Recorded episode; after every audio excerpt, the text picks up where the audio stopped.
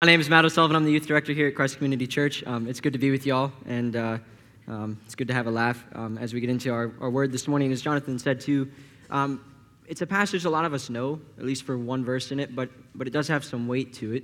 So if you would turn in your Bibles to 1 Peter chapter 3, we're going to pick up in verse 8 and press on through verse 17 today. And as we're continuing in our study, just to catch us up, this passage really is a bridge between two major sections in this letter. It's wrapping up this section where Peter was talking about how God's love um, defines the way we interact with people in a variety of relationships. And then it's going to open up the question of suffering in the Christian life. And that's a question we're going to hear a lot about and wrestle with a lot in the coming weeks. And so, just to remind you, remember that, that Peter is writing to a group of Christians who are scattered throughout Asia Minor, which is a major section of the Roman Empire that's modern day Turkey. They're people who have received the good news of the gospel. There's some churches there, but They've, uh, they've been given new life in, in Christ and they have a living hope in Him. And Peter was reminding them of the indicative of the gospel, the truth, the reality of what God has done for them. Um, and then we've also talked about how that indicative give, gives rise to the imperative, how they should then live. And so last week we had talked about um, how that applies to marriages. And the week before that, we talked about how that applies to the way we think about government and we think about work. Even when um, our employers or our government isn't very kind to us or very just or fair, Peter called us to live a certain way in light of God's love. And he tied all of that to an example of Christ and the way he lived his life for us. But now, again, we're coming to this summary statement of the characteristics that Peter has been talking about. He's saying, all of you, regardless if you're married or not, regardless of if you have a job, regardless if you really have much to do with government at all, these are the kinds of things you should cultivate in your heart. And then with that in mind, he'll shift his attention to the major theme of suffering as God's pilgrims in this world. He'll take us down into the vale, as it were. But before we dive into this text this morning, it would be helpful for us to do some self examination and to, to take stock of, of where we are. Because the characteristics we're going to read about in verse 8, it's listed. And whenever you come up with a list like this in the Bible, it's really easy just to kind of zip right through it and not really take time to stop and to think, you know, what's this word mean? What's that look like in my life? And what about this one? And what about this one? And why are they put together this way? And so we need to take it slow so we can see how meaningful this is and how much we need these characteristics and how great it is that these are the kinds of things that God wants to grow in our hearts. And so let's consider then the following question Based upon how you live, what would others say is most important to you? And would they say that you live as one who has hope in Christ? This question forces us to kind of stop and, and reflect upon our lives. It's not about what we say is most important to us. It's all about what our lives declare to be most important about us our habits, our patterns, the way we spend our time, our money, our resources, all of these things, not just our words. And it's not about what we say is most important to us, it's about what others can see looking at us, observing us, that is most important, as expressed by how we live. So John Calvin, he gets, uh, he gets at this in his commentary on 1 Peter. He says, For they who prattle much about the gospel and whose dissolute life is a proof of their impiety, they not only make themselves objects of ridicule, but they also expose the truth itself to the slanders of the ungodly. For the defense of the tongue will avail but little, except the life corresponds with that. Translated and simply put, Calvin's saying that our lives say more than our words. He's saying that if you're someone who talks a big game doctrinally, but you're, you're a jerk to people, you know, people can recognize that and say, well, that's, that person's a hater. I don't care what they say. Their life is telling me more than whatever words they're using. And so he's saying the most astute words, the most correct doctrine, all of this is worse than hot, empty air if our lives don't correspond to the words we're saying, because then it just sort of gives the world reason to think badly of Christians, of the church, of Christ, of the gospel. You might even be like, dude, you know, if you're going to talk about that, then why would you quote Calvin? Like, Calvinists are the worst. They seem to have the worst reputation. And I think that is helpful to think about because it shows you, you know, Calvin himself is someone who says, no, you can't just, you know, be really imposing with your doctrine of people. You know, Calvinists may have a certain reputation in the theological world and being domineering in conversation. But Calvin himself, um, while he had his flaws, He's saying your life matters. It's not just about your words. And yet you can see how over time, the way people who have taken his name upon themselves have just blurred the way his reputation is perceived in the world. And then, then think about how a lot of us sometimes feel uncomfortable about calling ourselves Christians. We almost kind of want to tweak it. It's not that we're ashamed of Jesus necessarily, but we're like, I'm not a Christian, or at least not one of those. Like, I'm a Christ follower, I'm a disciple. You know, we want to tweak the, the word because that title is so loaded with baggage in our world that we don't want to take it upon ourselves. There's been so much bad behavior done under that name that the reputation that the lives lived under that guise is no longer good and not necessarily something you want to be associated with. And so this gets then at, at a topic um, Cameron's challenged us to think a lot about, and we've talked a lot about it at our church, which is the world is always forming an opinion of us. And by extension, they're always forming an opinion of our God based upon, in both cases, the way we live. And so, what's most important to us, it becomes especially apparent when we suffer, when things go wrong and seriously wrong. Like, we can talk about the joys of being a Christian when we're getting a fat paycheck every two weeks, and our family life is refreshingly peaceful, and our grass is green, and it doesn't kill your allergies. Like, life is good, and we'll wear the t shirt. But what happens when you lose your job? Or fight causes a rift in your family, or your stuff gets trashed, or your allergies or your health just goes kaput. How do you carry yourself then? What suddenly becomes most important to you? And what's most important to us when we interact with people who disagree with us? Do we come across as sort of snide lawyers who just want to paint people into a corner with our logic chopping and our arguments?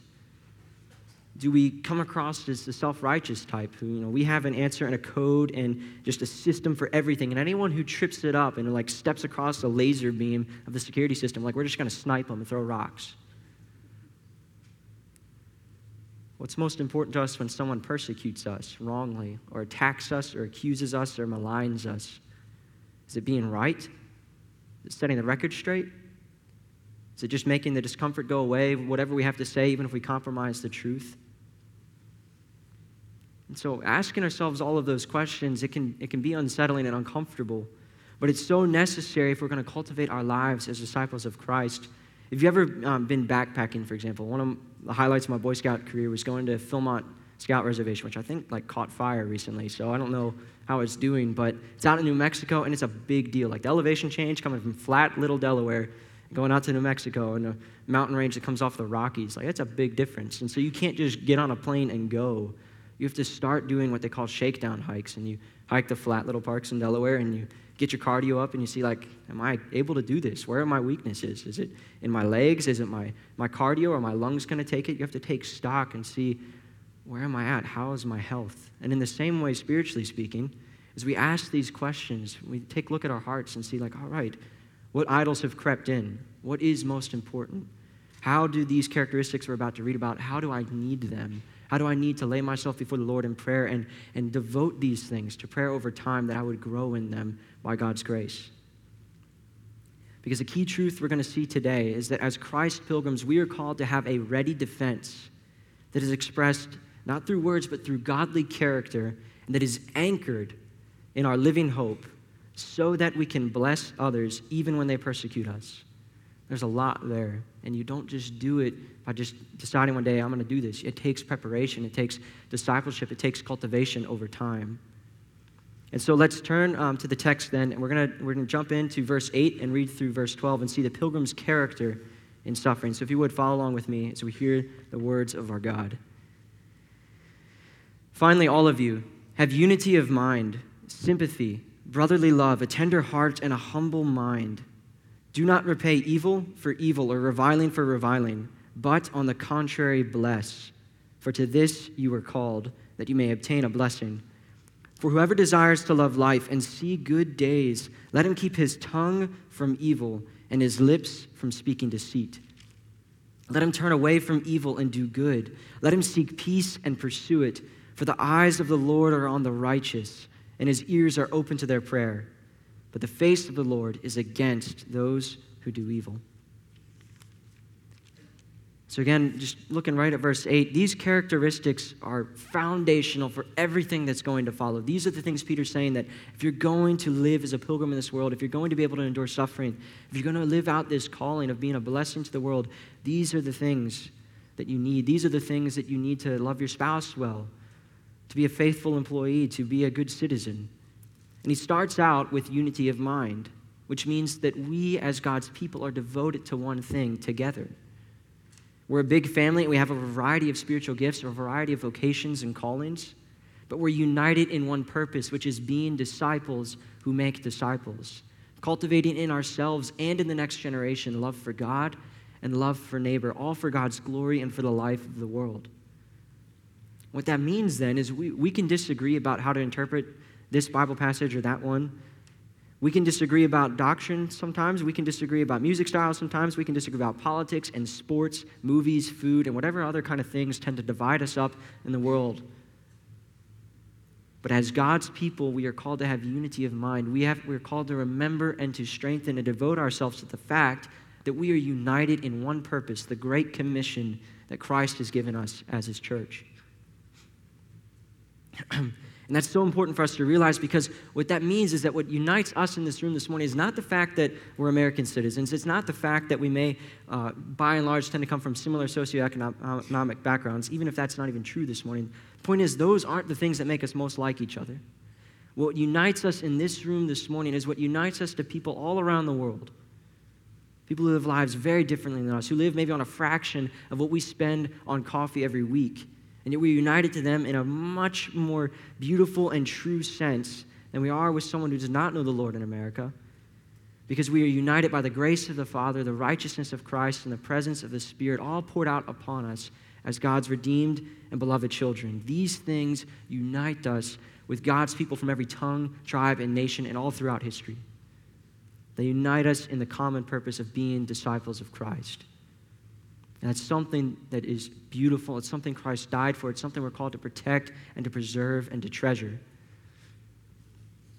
And to do that, then, we need to have sympathy and brotherly love and tender hearts. And those things have to go together. Sympathy means we step into one another's stories. We're present in each other's lives. We're there in moments good and moments bad. We're there to do life together. And brotherly love, which Peter talked about in chapter 1, back in verses 22 through 25, um, this is a key theme he brings up over and over again. He says, As God's people, remember, he paid attention to what Jesus said. They will know you by your love for one another. And he calls us to do that sincerely and earnestly. And then he talks about having tender hearts, and that one's really important. It doesn't mean, you know, we hear that and we often think of something sappy, and it doesn't mean you have to sniffle every time you watch a Hallmark movie, or like your voice cracks when you hold a kitten or a puppy. He's talking about being people whose hearts are not stone cold dead to the pain and the misery and the suffering and the anguish that fills so much of the world and so many of our hearts. We're called to be people who make other people feel safe and heard and cared for because we're willing to take time to lean in, to learn their stories, to mourn with them when they mourn, and to rejoice with them when they rejoice. That's what it means to have sympathy and brotherly love and a tender heart. And then lastly, we're called to have a humble mind. And that this one comes last is so important because Peter understands human nature and Peter understands himself as someone who often struggled with putting himself at the center of the story and then flopping, of course. But it's so easy that anytime we see some growth in ourselves, like, man, I really love that guy well. I didn't really think about myself. Never mind that you're thinking about yourself a lot now. Like, it's really easy to get proud about anything, even our growth in godliness. And so Peter's saying, you know, you need to have a humble mind. Don't make this all about you. And humble mind, though, it's also not a mind that constantly says it to itself, you're nothing much. You're just a worm. Don't forget that. That's not true and that's not humility. A humble mind is a mind that forgets itself because it's focused upon God's glory and it's focused upon the good of others. And the word Peter uses here is interesting. It was not a word that was virtuous in Greco Roman culture. It was actually a word that was used to kind of talk down to people. It was referring to low mindedness. So, you know, someone who didn't have the leisure to contemplate the higher things, as the philosophers would talk about. It was someone who didn't really have an opinion worth hearing. And here Peter takes that word and he flips it on its head and he says, No, actually, this is something you should cultivate, which reminds us that these characteristics flip our nature on its head. It's the upside down kingdom of God, overturning the world and its ways and our selfishness in our hearts. And saying it's not about you. It's not about just making yourself happy. It's about seeking God's glory and seeking the good of others. And as then we look at verse 9, we see exactly why Peter focuses on these characteristics because our calling in the kingdom of God is very specific and it requires these kind of things in our hearts. Our calling is to re- not repay evil with evil or reviling with reviling, but instead to bless, to bless even those who curse us. In Christ, Peter's reminded us we have an imperishable inheritance. We have access to the throne of grace. We have God's grace and His mercy, and we are called to give those things away, to pour them out upon those who need them, to call them to know this God.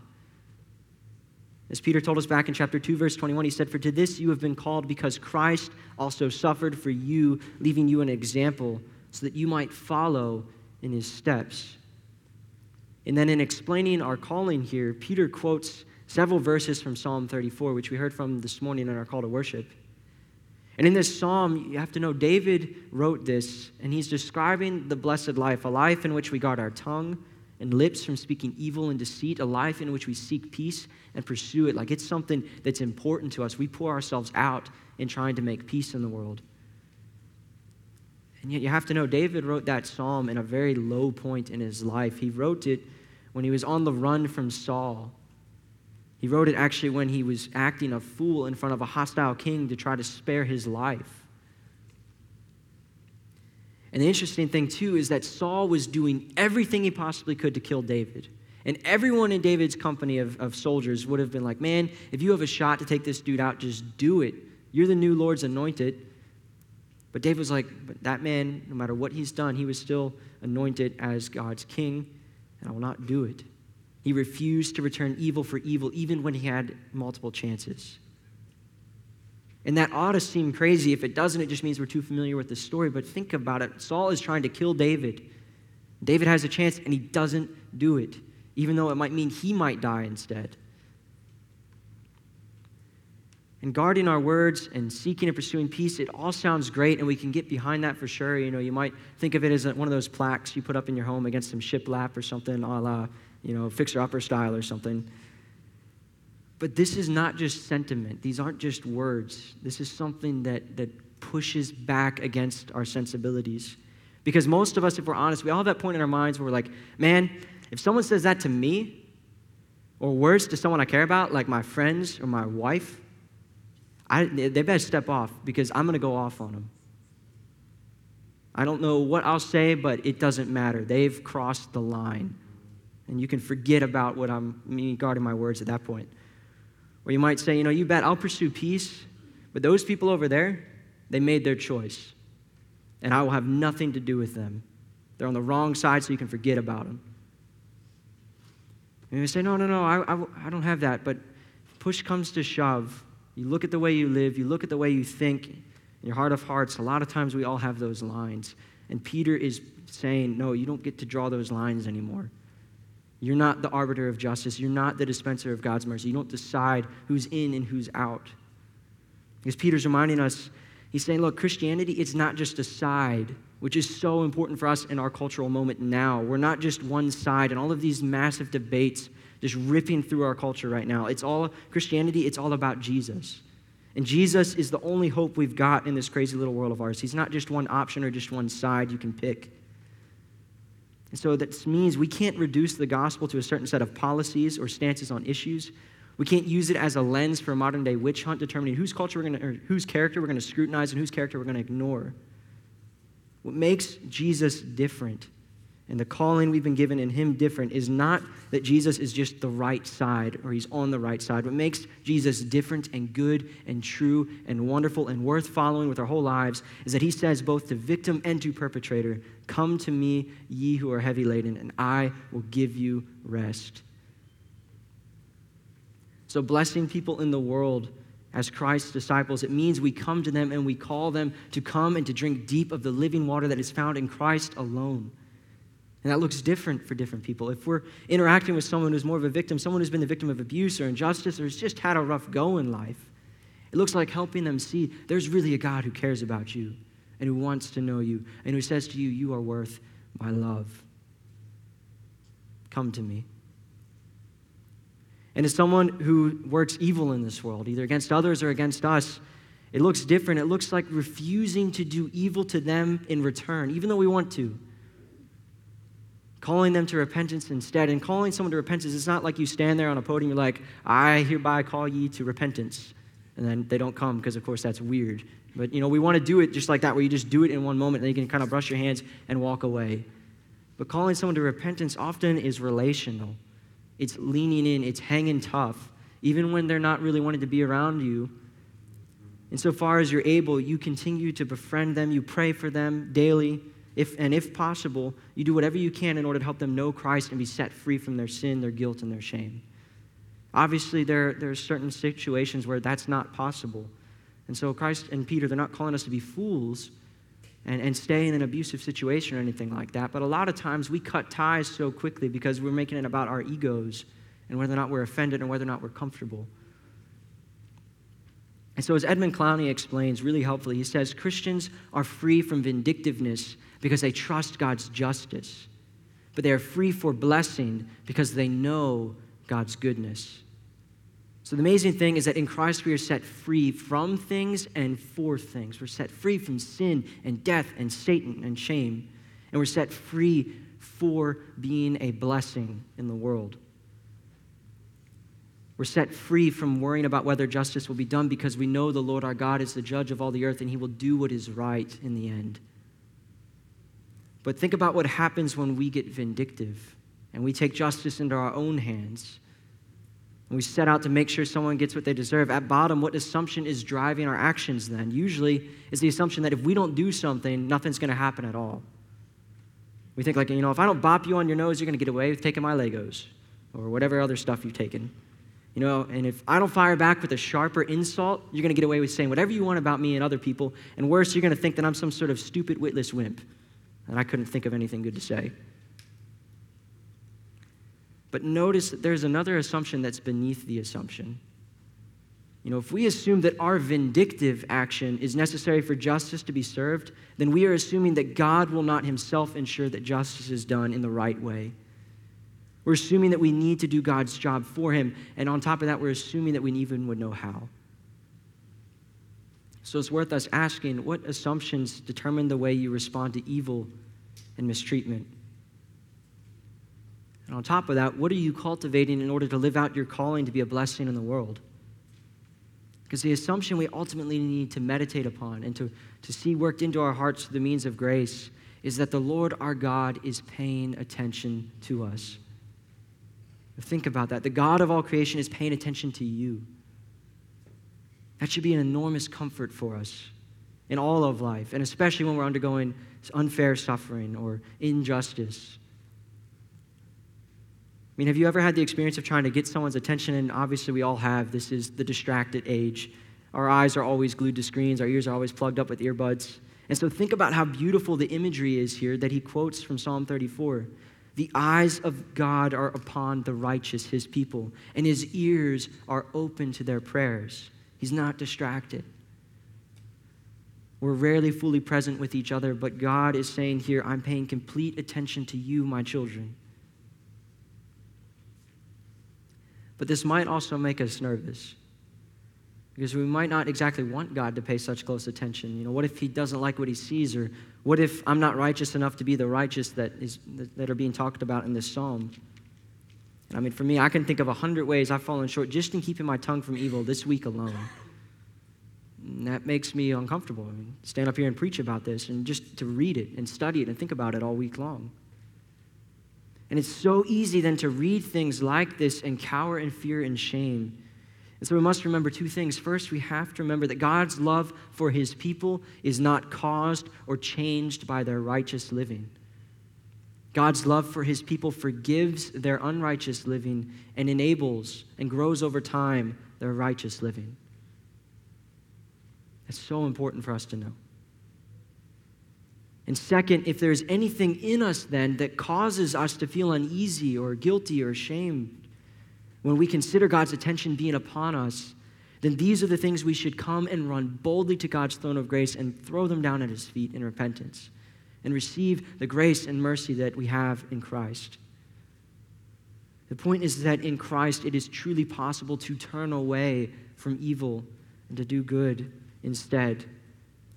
Again, not because we're awesome and not because we have a lot of willpower, but because God is merciful and gracious and all powerful, and He will finish what He started in us. And it's also important for us to know, too, that the blessing that Peter's talking about in general here isn't only limited to eternal salvation. We often turn it into a zero sum, like it's all about am I saved or not? Am I on the right side or not? But he's also, and probably even mainly and primarily, talking about the blessing we experience in our day to day lives, now, in the present. So when we struggle with our words or pursuing peace, it's not that we lose salvation, you know, because we dog cuss someone in traffic. But we will lose for a time the experience and joy we have in our salvation. Um, God, as we saw last week when talking about the dynamics of marriage and a husband who maybe is not loving his wife in an understanding way, God may hinder that man's prayers not to be vindictive, not to be twisted, but in order to draw that man back to God himself and back to his wife in a godly way. Doesn't mean the man's no longer saved. It means God, in his mercy, is disciplining and growing his child. And the same thing applies here. That reminds us then, too, that the blessing we're talking about is not the absence of suffering. It's not materialistic. It's not measured by your bank account. It's not measured by your stuff. It can't be defined or described on some sort of social media profile with a lot of nice pictures.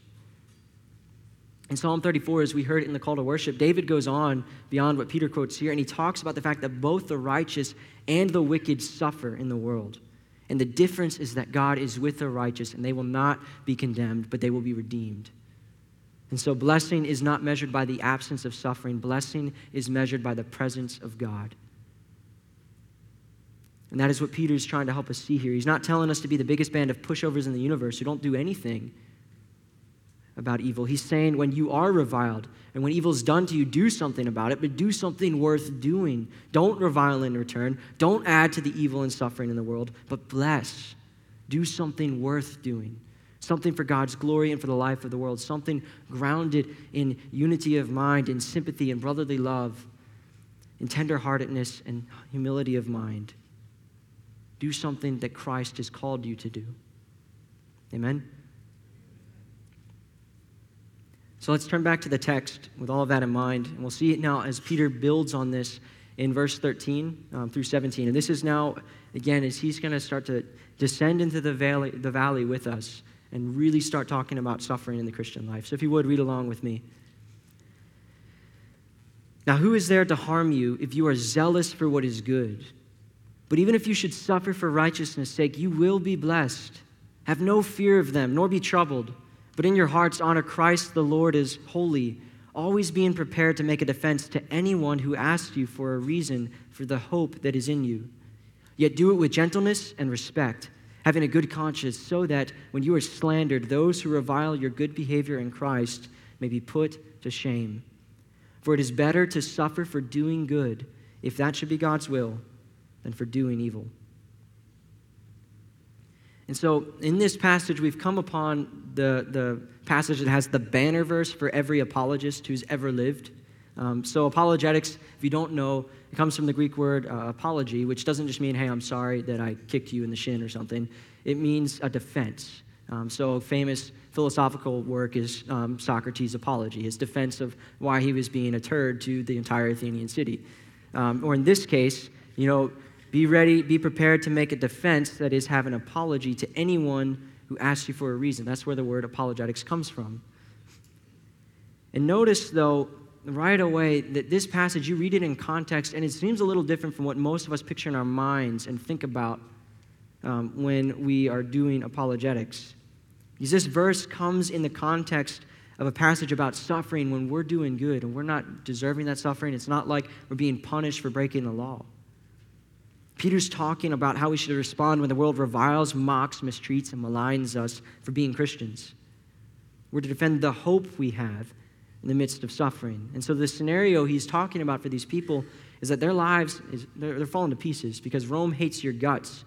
And maybe the suffering's not coming, but it sure seems like it could be on the horizon. It's a possibility. And so, they might be facing the fact that their stuff might be plundered, their house might be ransacked, they might be kicked out of town, and certainly they'd probably be walking down the street, and people would turn away in disgust and whisper all kinds of nasty things, but whisper them just loudly enough so they could hear. They're not liked in the world. And yet they keep on living. More than that, they're living They're not glum, they're not defeated or bitter, and there's some sort of spark of hope in them that no emperor, no centurion, no Roman legion can seem to stamp out. How on earth can that be? That is what Peter's calling them to be prepared to give a defense for. That kind of hope. How can someone live with that kind of hope even when everyone in society is making their life a miserable hell on earth? But so often we reduce this, we reduce having a ready defense not, to, not about explaining the hope we have in our lives. But we make it all about having all of the answers to make the intellectual conversations and debates we have just make them go away. We want to load our guns with silver bullets so we can silence every atheistic argument or Darwinian argument or whatever kind of argument thrown our way. And there's a lot of good that, that can come f- from reflecting upon these questions um, and thinking how we'll respond to intellectual challenges about Christianity, whether they come from philosophy or science or pop culture. There's some good there. But that's not the primary thing that Peter's talking about here. Peter's point is not that we're supposed to defend the faith or make believing in God seem more rational. His point is that in a world that seems to give every reason for abandoning all hope, ye who live here, which is all of us, he's saying in that kind of world, you need to be ready to defend the fact that you have a real living hope. And so, why is it? Why do we have hope? We have hope because Jesus is Lord. Why do we get out of bed in the morning? Because Jesus is Lord and He fills your life with meaning. He counts the hairs on your head, He bottles up your tears, He knows your sorrows, He gives you your daily bread. Why do you put thought into the way you raise your kids? Because Jesus is Lord and He has said, Let the little children come to me. Why do you work with integrity? Even when no one's watching, even when everyone else is taking shortcuts, you work with integrity because Jesus is Lord and you work not for your boss, but for Him.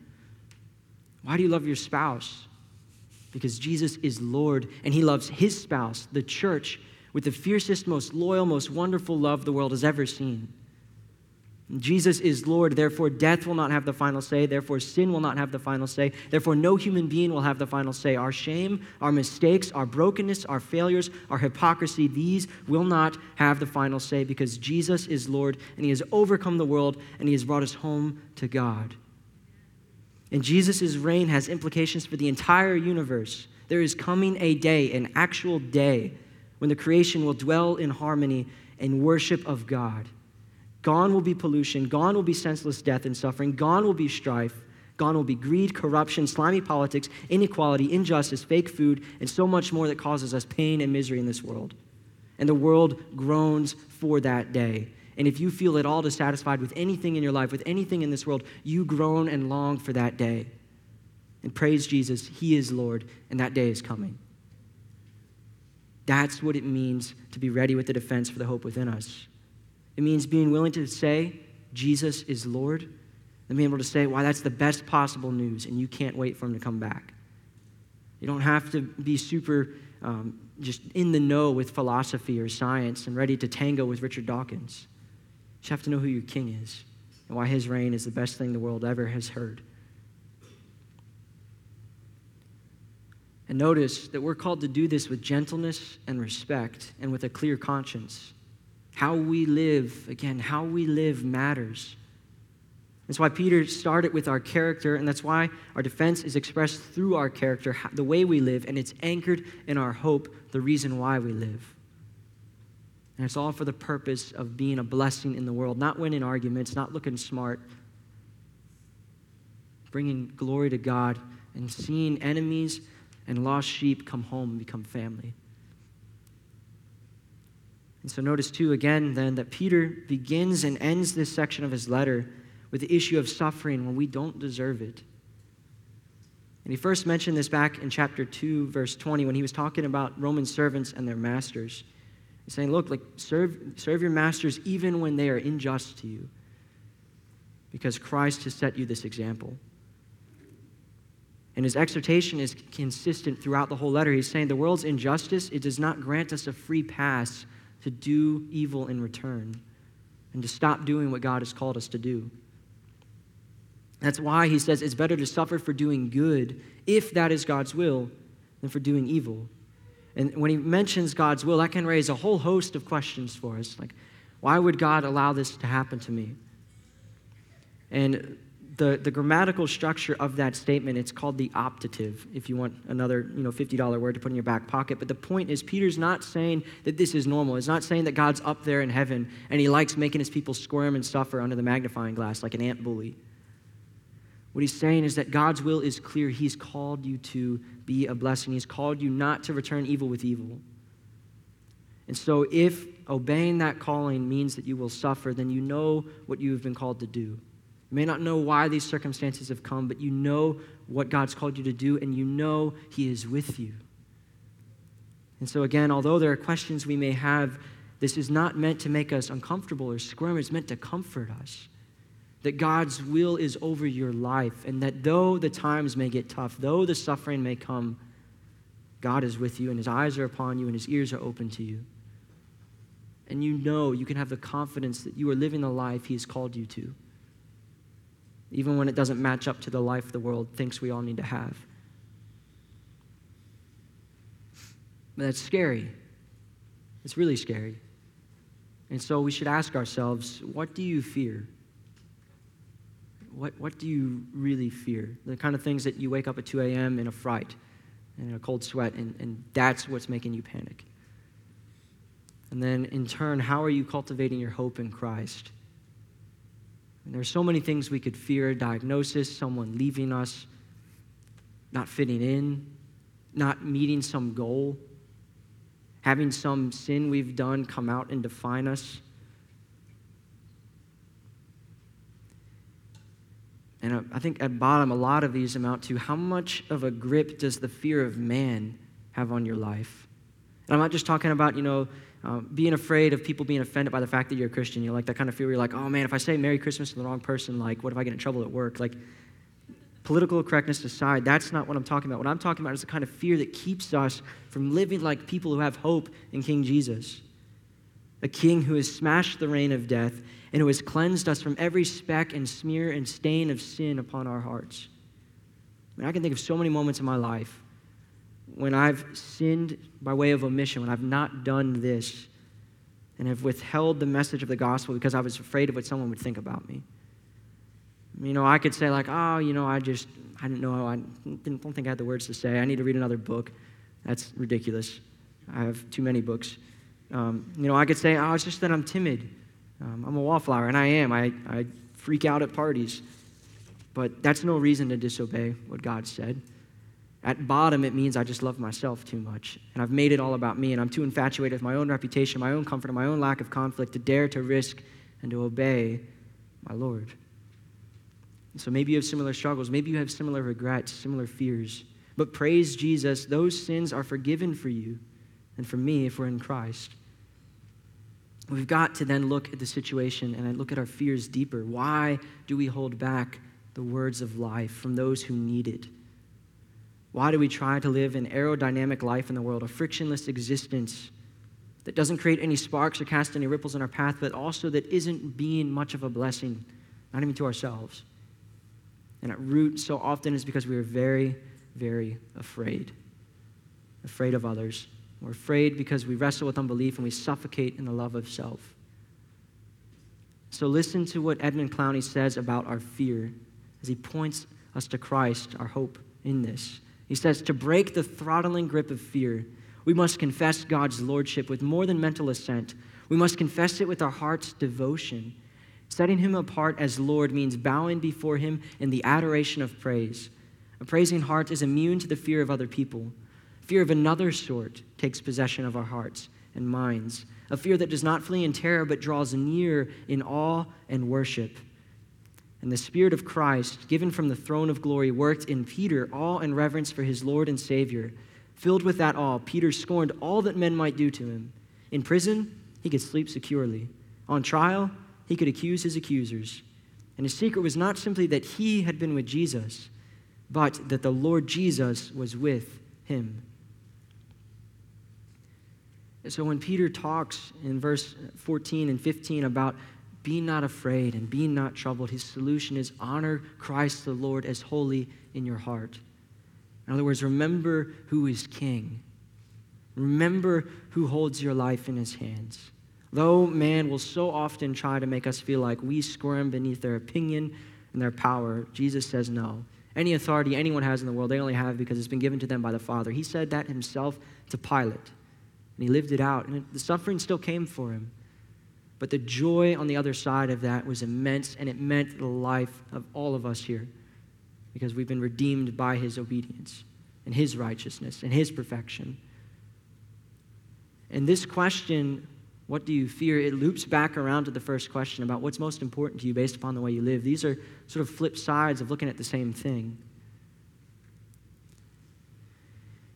And again, there's a lot we can do just sort of in examining our hearts in this, and it can be heavy. And so I think the way to start is just as Peter says here, honor Christ the Lord as holy, which is a good and a wonderful thing. It's a gift. And so start there this Lord's day. Take joy in the fact that you've been given a day you can rest. You've been able to be in worship. We're about to sing again and worship this great King.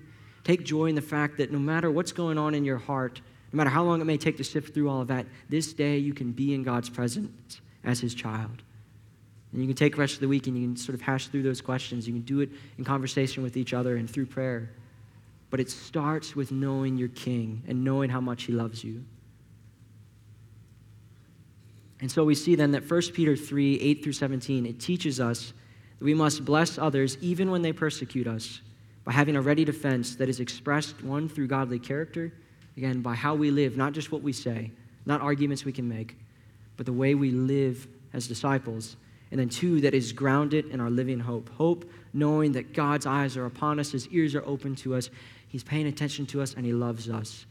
And He will hold us through thick and thin, no matter what may happen in our lives. And so, with that kind of hope, with that kind of confidence, let us turn to God in prayer this morning as we prepare to worship Him again. Oh Lord, our Lord, uh, we give you thanks, oh God, um, that you are so gracious and you are so merciful, Lord. You are Lord Jesus. You reign over this earth, and there's so many ways we, we can just think of ourselves, never mind what the world says, but we who, who believe in you, so many reasons we can think of that make us doubt your reign. Um, we know, Lord, from your word, from the book of Hebrews, that often it doesn't look like you're reigning, but we know you are. We know you are with us. We know you've sent your spirit to dwell in us, and so we give you thanks. Lord, would you hear our prayers, even the ones we can't utter ourselves?